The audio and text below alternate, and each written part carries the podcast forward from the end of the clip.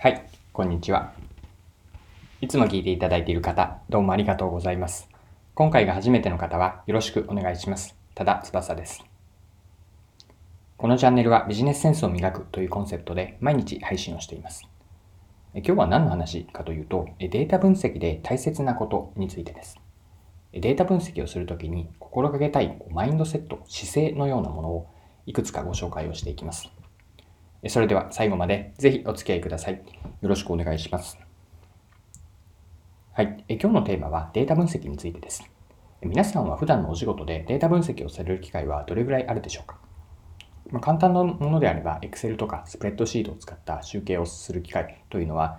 あのあるんじゃないかなと思います。で今日はですね、データ分析に必要なこと、まあ、大切にしたいと私が思っていることを、うん、4つかなご紹介したいなと思っています。まず最初に4つ、えー、簡単に言って、その後それぞれについて少し深く見ていきましょう。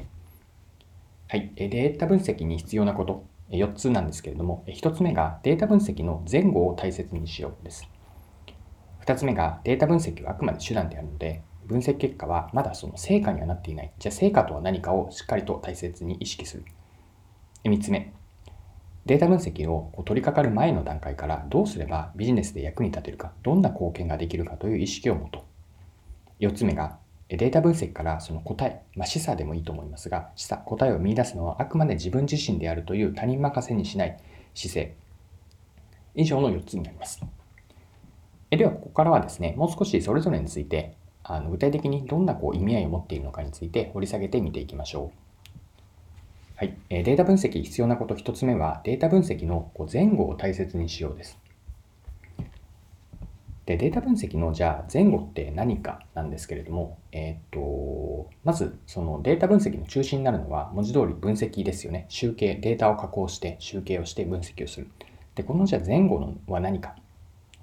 でまずビフォー前後ですね。前後というのはこう分析の課題を見つける。どんな問題があって、えっと、問題設定からですね。問題設定をして、その問題に対してどうやってデータ分析から解決をするか。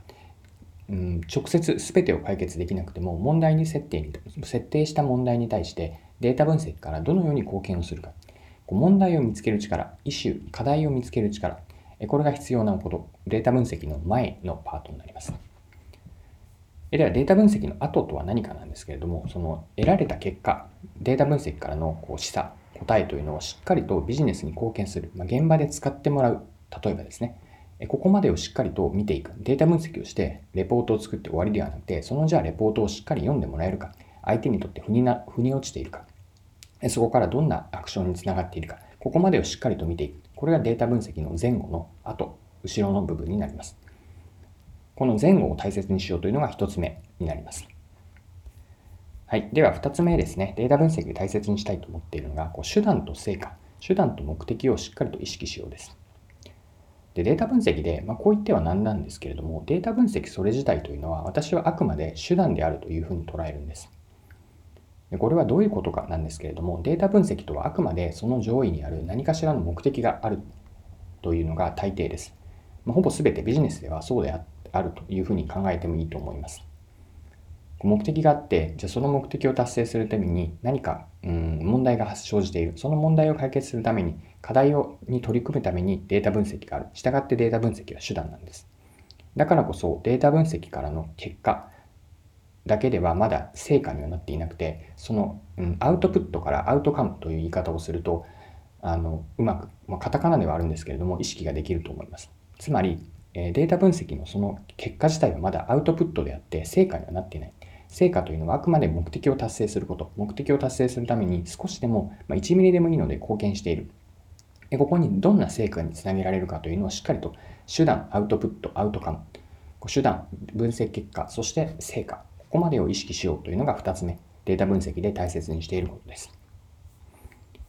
はい、では3つ目見ていきましょう。3つ目というのは、こうデータ分析の始め、まあ、問題設定、課題設定の段階からどうすれば役に立つか、どんな貢献ができるかというのを意識を持っておくです。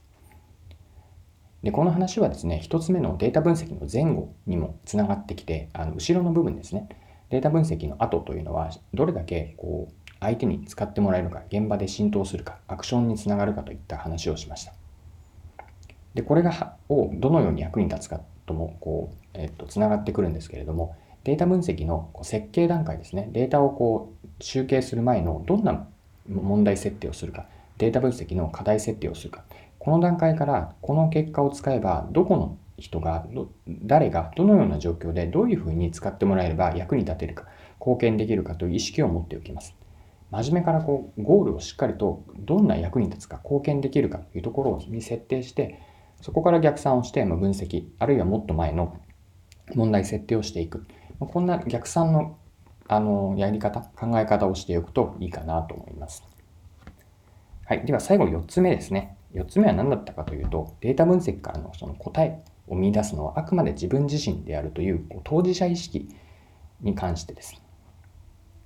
でデータ分析というのは、うんと、その何かしらデータを集計、分析をして示唆を出す、答えを出していくなんですけれども、その答えを誰か相手から、他の人から教えられるというわけではないんですね。あくまであなたご自身がもしデータ分析者であれば、データ分析者、あなたご自身が答えを出さなければいけない。まあ、そういうその最後までやりきる、徹底してだ、うんと、やり抜くというこう覚悟、まあ、当事者意識ですね。こうデータ分析に対してオーナーシップを持つ。で、オーナーシップも分析の結果だけではなくて、先ほどまで見てきたような成果につなげる、役に立つ、データ分析の後にまでしっかりと目を向けて、そこまで自分はやり抜くんだというこう姿勢、強い気持ち、意志ですね。これを持ってデータ分析に取り取り掛かりたいというふうに私は考えます。はい、え今回も貴重なお時間を使って最後までお付き合いいただきありがとうございました。このチャンネルはビジネスセンスを磨くというコンセプトで毎日配信をしています。次回もぜひ聴いてみてください。また、チャンネル登録をしてフォローいただけると新しい配信を見逃すことがなくなります。まだの方はぜひチャンネル登録、フォローをよろしくお願いします。それでは今日も素敵な一日をお過ごしください。